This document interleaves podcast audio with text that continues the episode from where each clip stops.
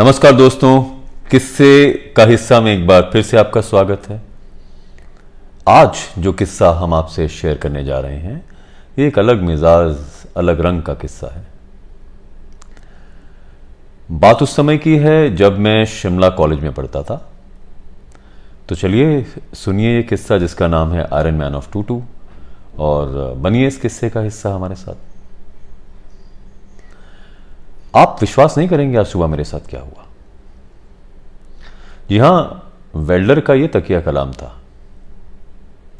हालाँकि उसका नाम वेल्डर नहीं था, पेशे से वो वेल्डिंग का काम ज़रूर करता था। अब अगर आपका काम आपका नाम हो जाए तो अक्सर इस चीज़ का आपको फ़ायदा हो जाता है। हम सब लोग अक्सर फ़ोन में नंबर, काम के हिसाब से स्टोर कर लेते हैं। तो जिस किसी को भी वेल्डिंग की दरकार रहती, वो वेल्डर का नाम ढूंढ लेता और वेल्डर को इसका फ़ायदा होने लगा। तो धीरे धीरे वेल्डर का असली नाम कहीं गुम हो गया और लोग उसे वेल्डर के नाम से ही जानने लगे। देखिए, वेल्डिंग कोई आसान काम नहीं है। लोहे जैसी धातु को पिघलाना, आग से खेलना तो अक्सर ऐसा प्रतीत होता है कि जो इस तरह के व्यवसाय में होंगे वो मज़बूत कद काठी का इंसान होना चाहिए। हमारे वेल्डर साहब हालाँकि बिल्कुल विपरीत थे इसके। बिल्कुल शरहरी काया के स्वामी। और अक्सर लोग मज़ाक में उनसे कहते थे कि अगर हवा तेज हो तो वेल्डर साहब आप सिक्के डालकर जेब में बाहर जाएँ, नहीं तो आपके उड़ जाने का खतरा है। लेकिन जो कद काठी उनके लिए कभी ना कर पाई, वो उनके किस्से कहानियों ने कर दिया। उनके किस्से काफ़ी मशहूर थे टूटू में। तो इससे पहले कि किस्से की बात करें, हम बता दें कि ये टूटू क्या है। सो टूटू शिमला से सटा हुआ एक शहर है और ये खासा महत्वपूर्ण शहर भी है क्योंकि एक तो यहाँ से स्टेट हाईवे गुजरता है, जो आपको दूसरे शहरों में लेके जाता है। बिलासपुर, मंडी, मनाली इसके अलावा जो एकमात्र हवाई अड्डा है शिमला का जो बड़हट्टी में, उसके लिए भी आपको टूटू से गुजरना पड़ता है, अगर आप शिमला से आ रहे हैं। फिर यहाँ पर जतोग कैंटोनमेंट जो है, उसका रेलवे स्टेशन भी मौजूद है। तो जैसे जैसे शहरों का विस्तार हुआ, छोटे से कस्बे से अब टूटू भी एक भरा पूरा शहर है। बहुत तरह की दुकानें हैं, रिहायशी इलाका है काफ़ी बड़ा। और क्योंकि इससे सटे बहुत से गाँव भी हैं तो अक्सर टूटू में ठीक ठाक भीड़ भाड़ रहती है लोगों की। और इन सब गतिविधियों का जो केंद्र है, टूटू में जितनी भी गतिविधियाँ होती हैं, उसका केंद्र जो है वो है टूटू का चौक। एक तो यहाँ चौक से सब तरफ़ के लिए रास्ते निकलते हैं, दूसरा ये बस स्टेशन भी है। तो सुबह सुबह आप देखेंगे कि स्कूल जाने के लिए बच्चे अपनी अपनी बसों का इंतज़ार कर रहे हैं। ऑफ़िस जाने के लोग भी यहीं पर अपने अपने वाहनों का इंतज़ार करते हैं। इसके अलावा ख़रीदारी में लगे लोग, क्योंकि चौक के सब तरफ़ दुकानें भी हैं। और फिर ये लेबर चौक की तरह भी काम करता है तो अगर आपको कोई मिस्त्री, कारपेंटर, मेसन चाहिए तो भी आपको टूटू चौक पर आना पड़ता है। टूटू चौक का सबसे ज़्यादा फ़ायदा जिसे हुआ, वो वेल्डर था। वेल्डर को अपनी कहानियों और किस्सों के लिए यहाँ पर जो ऑडियंस मिल गई, फिर वो ऑडियंस ने उसे एक बहुत ही बहादुर आदमी का खिताब भी दे दिया। तो अक्सर शाम को जब सब लोग अपना अपना काम निपटा अपने अपने घरों को जाने की तैयारी में रहते हैं, उस समय वेल्डर अपने किस्सों की किताब खोलता था। हर किस्से में वेल्डर एक बहादुर आदमी की तरह कठिन परिस्थितियों से बाहर निकल सब काम ठीक कर, हीरो की तरह एंट्री मारता था। और ऐसा नहीं है कि वेल्डर के किस्सों को लेकर ऑडियंस में इंटरेस्ट नहीं था। उसकी जो गोष्ठी थी या जो उसकी मंडली थी, वो लगातार बढ़ती भी जा रही थी। तो कभी वेल्डर को शाम को शेर मिल जाता, कभी जंगल की आग को बुझाने में केवल वेल्डर ही कामयाब रहता। तो इन सब किस्सों ने वेल्डर को आयरन मैन एक बहादुर इंसान का रिवॉर्ड या अवार्ड जिसे कहते हैं, वो भी लोगों ने उसे Iron Man of two two कहना शुरू किया। किसी ने हालाँकि ये जानने की कोशिश नहीं की कि उसके किस्सों में क्या कोई सच्चाई है या केवल मनगणंत बातें हैं। पर सब गॉसिप का या इस तरह की कहानियों का मज़ा ये है कि आप विश्वास करें या ना करें, आप साझा ज़रूर करते हैं इन सब बातों को।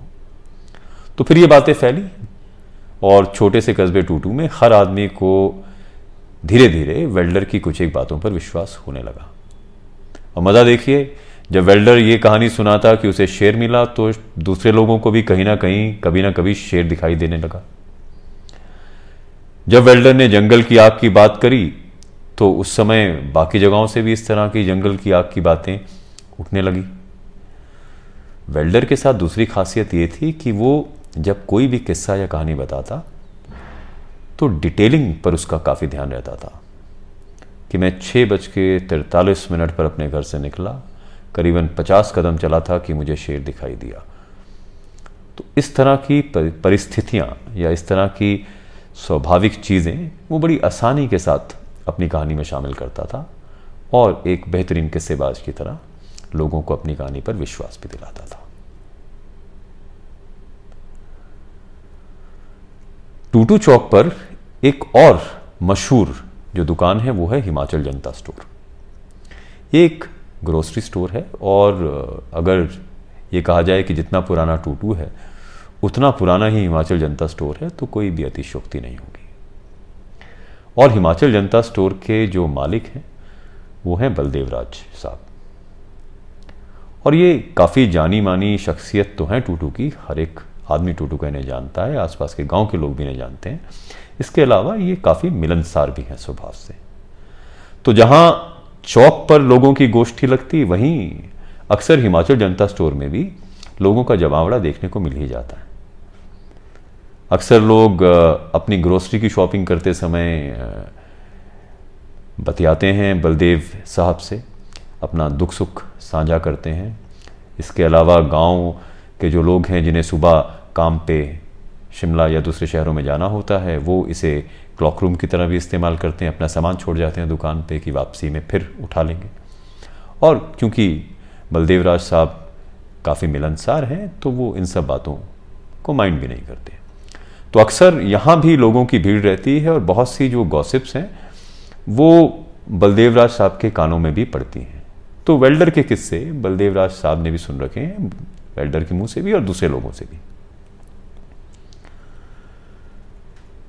तो ये मंगलवार की एक शाम थी। करीबन आठ, सवा आठ का समय था और अगर वेल्डर की भाषा में कहा जाए तो शायद आठ बज के तेरह मिनट का समय था कि वेल्डर बलदेव राज साहब की दुकान हिमाचल जनता स्टोर पर आया। दो बातें आज अलग थी। एक वेल्डर के पास आज एक नई मोटर बाइक थी और दूसरा, उसके बाएँ हाथ में एक पट्टी बंधी हुई थी। तो वेल्डर को देख के, क्योंकि बलदेव राज साहब वेल्डर को जानते हैं और अक्सर वेल्डर का दुकान पर आना जाना होता है तो बलदेव राज साहब ने वेल्डर से पूछा कि, एक तो तुम्हारी बाइक मुझे नहीं दिखाई दे रही और दूसरा, ये तुम्हें हाथ पे क्या हुआ? आप विश्वास नहीं करेंगे साहब, आज मेरे साथ क्या हुआ? जैसा कि मैंने आपको बताया, वेल्डर किसी भी किस्से को शुरू करने से पहले यही बात कहता था।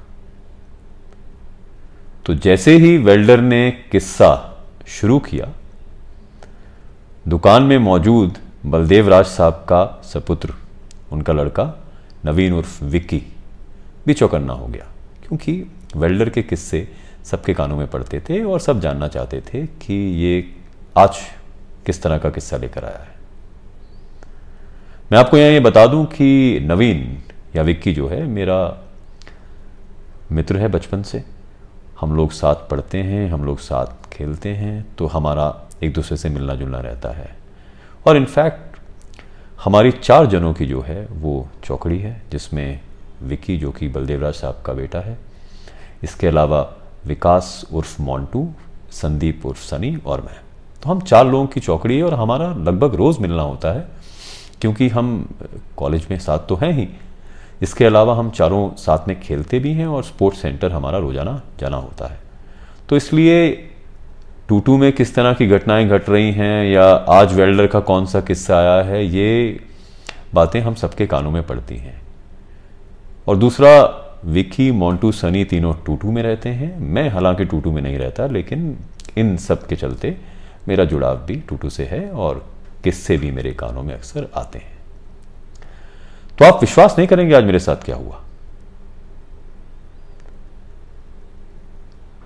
आपको तो मालूम ही है कि मेरा असिस्टेंट सुनील जो है, काफ़ी दिनों से आपको दिखाई नहीं दे रहा है, जिस पर बलदेव राज साहब ने हामी भरी कि हाँ सुनील को काफ़ी दिन से तुम्हारे साथ नहीं देखा। तो साहब, सुनील अक्सर बीमार रहने लगा है। बहुत से डॉक्टरों को मैंने दिखाया, लेकिन किसी भी डॉक्टर के बस में या कोई भी डॉक्टर उसकी बीमारी को पकड़ नहीं पाया। अब जब हम पूरी तरह हताश हो चले तो मैंने सोचा कि अपने गुरुजी, जो कि यहीं टूटू से दूर जो गाँव है एक घनाटी वहाँ पे मेरे गुरुजी हैं तो मुझे ये लगा कि शायद गुरुजी के पास अब इसका कोई इलाज हो। तो मैं एक दिन गुरुजी से फ़ोन पे बात करके मैंने गुरुजी को बताई ये सब बातें तो गुरुजी ने कहा कि ऐसा कीजिए कि तुम आज शाम को मेरे पास आ जाओ और साथ में उसकी जन्म कुंडली लेते आना ताकि हम देख के बताएँगे कि किस तरह के उपाय करने हैं ताकि सुनील ठीक रहे। तो मैं अपना काम ख़त्म किया मैंने, करीबन सात, साढ़े सात तक मैंने अपना काम ख़त्म किया। और फिर मुझे लगा, चलिए अब घनाटी की तरफ़ चलते हैं। टूटू से घनाटी जाने में बाइक पर आपको बमुश्किल 15 से 20 या 25 मिनट लगने चाहिए। पहाड़ी रास्ता है हालाँकि, लेकिन ठीक ठाक रास्ता है। तो मैं आराम से अपनी बाइक चलाता हुआ, और उस समय मेरे पास, आपको याद होगा, नई बाइक नहीं थी। वेल्डर ने अब अपनी कहानी में बारीकियाँ डालनी शुरू करी, जो डिटेलिंग जिसके लिए वो मशहूर था। आपको तो मालूम है मेरे पास एक पुराना खटारा यामा बाइक थी तो मैं उसी पे चला। तो मैं 40 या 45 की स्पीड पर अपनी बाइक चला रहा था, जो कि आराम की स्पीड है। तो ऐसा करते करते मैं 17 मिनट में लगभग गनाटी पहुँच गया। तो नवीन ने उसे बीच में टोक के कहा कि आप सेकंड भी बताइए, जिस हिसाब से आप मिनट बता रहे हैं अपने, आप सेकंड भी बताइए तो वेल्डर ने खासा ध्यान दिया नहीं विकी की तरफ़। उसे लगा कि ये बीच में कौन जो है इंटरप्ट या रुकावट ला रहा है हमारी कहानी में, और वो बदस्तूर अपनी कहानी में लगा रहा।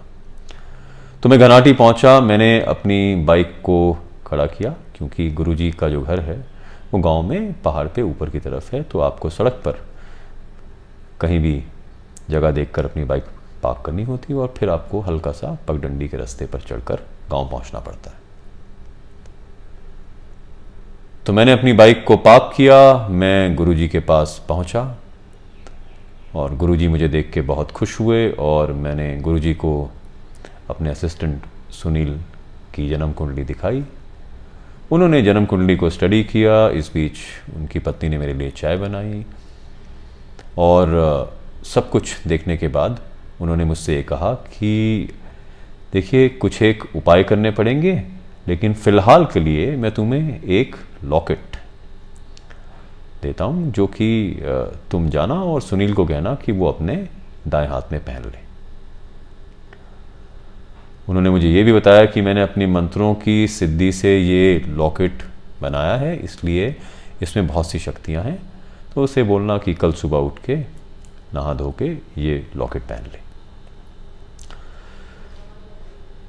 तो बातें हुई चाय पानी हुआ जन्म कुंडली देखी गई, उपाय सुझाया गया तो इस सब में कुछ एक देर तो लग ही जाती है। हालाँकि गुरुजी और उनकी पत्नी ने मुझसे कहा कि डिनर कर लीजिए खाना खा के जाइए, लेकिन मुझे लगा कि नहीं, निकल जाना चाहिए और अपने घर जाके ही मैं भोजन करूँगा। और यहाँ हम सबको मालूम है कि वेल्डर का जो घर है, वो टूटू से करीबन चार या पाँच या छः किलोमीटर दूर एक जगह है, हीरानगर, जहाँ पर उसका घर है। छोटा सा गाँव या कस्बा है, जो कि टूटू और घनाटी के रास्ते के बीच में ही आता है। तो मैं अलविदा कहा मैंने गुरुजी को और मैं फटाफट नीचे उतरा। इस चिंता में कि मेरी बाइक सड़क पर ठीक होनी चाहिए तो मैं जब नीचे लौट कर आया तो मैंने देखा कि बाइक वहाँ पर खड़ी है। इस कहानी में अब विक्की और बलदेव साहब के अलावा दुकान के दूसरे कर्मचारी भी इन्वॉल्व हो चुके थे, जैसा अक्सर होता था वेल्डर के साथ उसके किस्सों में, जो ऑडियंस का साइज़ था, किस्से के साथ साथ बढ़ ही जाता था। तो मैं नीचे उतर कर आया और मैंने अपनी बाइक स्टार्ट की और मैं निकल पड़ा अपने घर हीरानगर के लिए।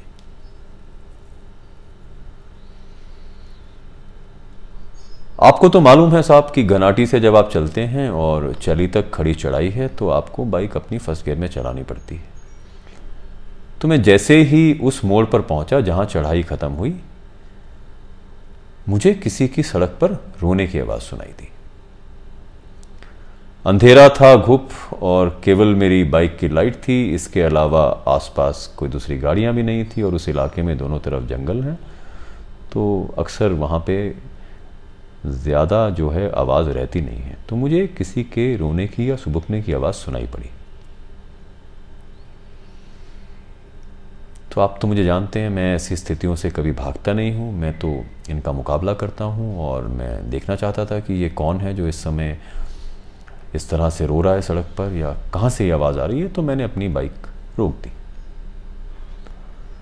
जहाँ पर मैंने अपनी बाइक रोकी, मुझे करीबन तीन या चार कदम की दूरी पर सड़क के दाई और कोई बैठा हुआ दिखाई दिया।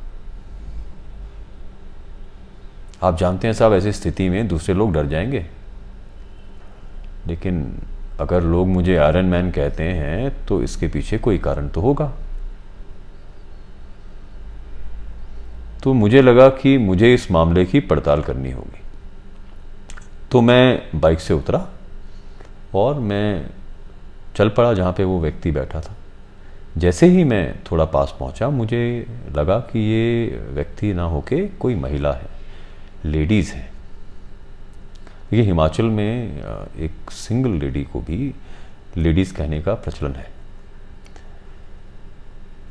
लोगों को शायद ये लगता है कि इससे उन्हें ज़्यादा रिस्पेक्ट मिल जाती है। तो वेल्डन ने कहा कि वो व्यक्ति नहीं था, साहब, एक लेडीज़ थी। जो कि सफ़ेद साड़ी पहने हुई थी और सड़क के किनारे बैठ के रो रही थी। दुकान में बाकी जो लोग थे, अब वो उसकी कहानी का हिस्सा हो चुके थे और थोड़ा डरने भी लगे थे। हालाँकि विक्की अब मन मन मुस्कुरा रहा था क्योंकि उसे ये पूरा का पूरा जो किस्सा है मनगणंत किस्सा लग रहा था। तो साहब, मैं पहुँचा उस लेडीज़ के पास और मैंने देखा कि वो उसने घुटनों पर सर रखा हुआ है और वो सुबक सुबक के रो रही है। तो मैंने थोड़ी दूर से उसे कहा कि मैडम, क्या बात है? सब कुछ ठीक है क्या? तो अभी भी उसने मेरी किसी बात का जवाब ना देके अभी रोना जारी रखा। तो मैंने फिर एक बार थोड़ी सी ऊँची आवाज़ में फिर से उसे झचकोरा और कहा कि, मैडम क्या मैं आपकी कोई मदद करूँ? तो इस बार उसने अपना मुँह उठाया और बोली कि आ, मुझे आप हीरानगर के आगे एक गाँव है वहाँ छोड़ देंगे क्या? तो मुझे लगा इतनी रात को ये अकेली औरत यहाँ पे क्या कर रही है? मुझे कुछ समझ नहीं आया पर मैंने उससे पूछा कि आप इतनी रात अंधेरे यहाँ जंगल में अकेली क्या कर रही हैं? तो उसने मुझे बताया कि मेरा पति जो है वो शराब पीकर रात को घर आता है हमेशा और मुझे मारता है तो अब मुझसे और सहा नहीं जाता। तो मैं सब कुछ छोड़ आई हूँ और अब मैं अपने घर जाने चाहती हूँ, अपने माता पिता के पास, वो गाँव में रहते हैं।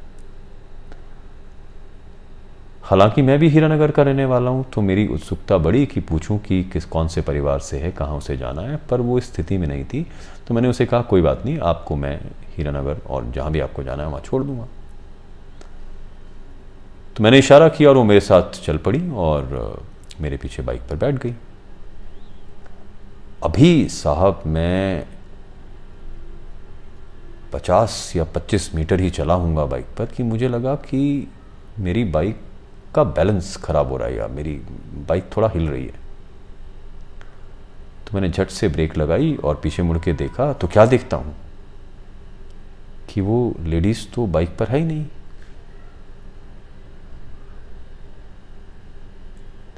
मुझे बहुत हैरत हुई साहब। लेकिन जैसे ही मैंने फिर से आगे देखा तो मैं क्या देखता हूँ कि करीबन पाँच या छह कदम दूर वो औरत सामने मेरे खड़ी है। और इस बार वो रो नहीं रही है, बल्कि बहुत ही विकराल रूप है उसका। बाल बिखरे हुए हैं बड़े बड़े नाखून, आँखों से रोशनी निकल रही है तेज। लेकिन मैं डरा नहीं। मुझे लगा कि बाइक चलाकर मैं इसके पार निकल जाऊँगा।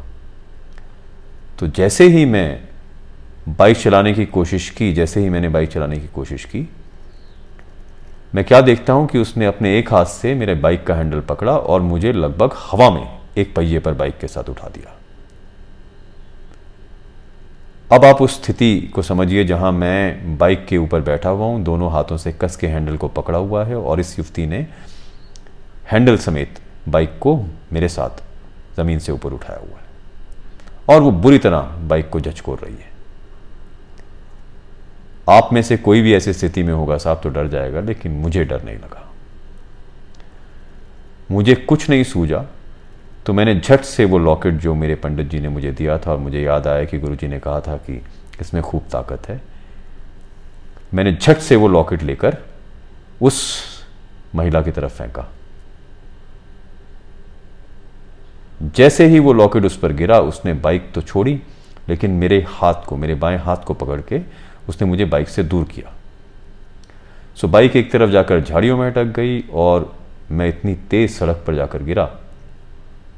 लेकिन इस सब के बीच उस लॉकेट के चलते वो युवती कहीं भाग गई।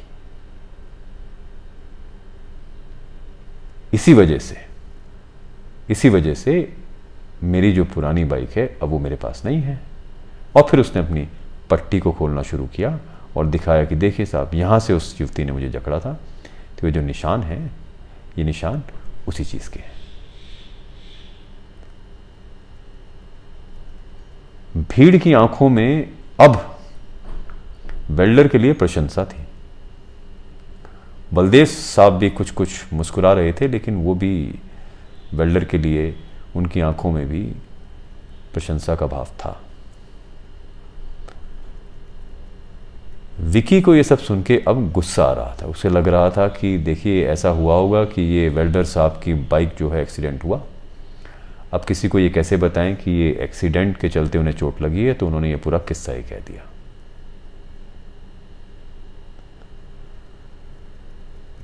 तो वेल्डर ये बात कह के निकल गया, लेकिन विकी को ये सब सुनकर अब थोड़ा गुस्सा आ रहा था। तो उसे लगा कि देखिए, वेल्डर के इन किस्सों की जाँच करना अब ज़रूरी हो गया है। तो कुछ प्लान बनाना।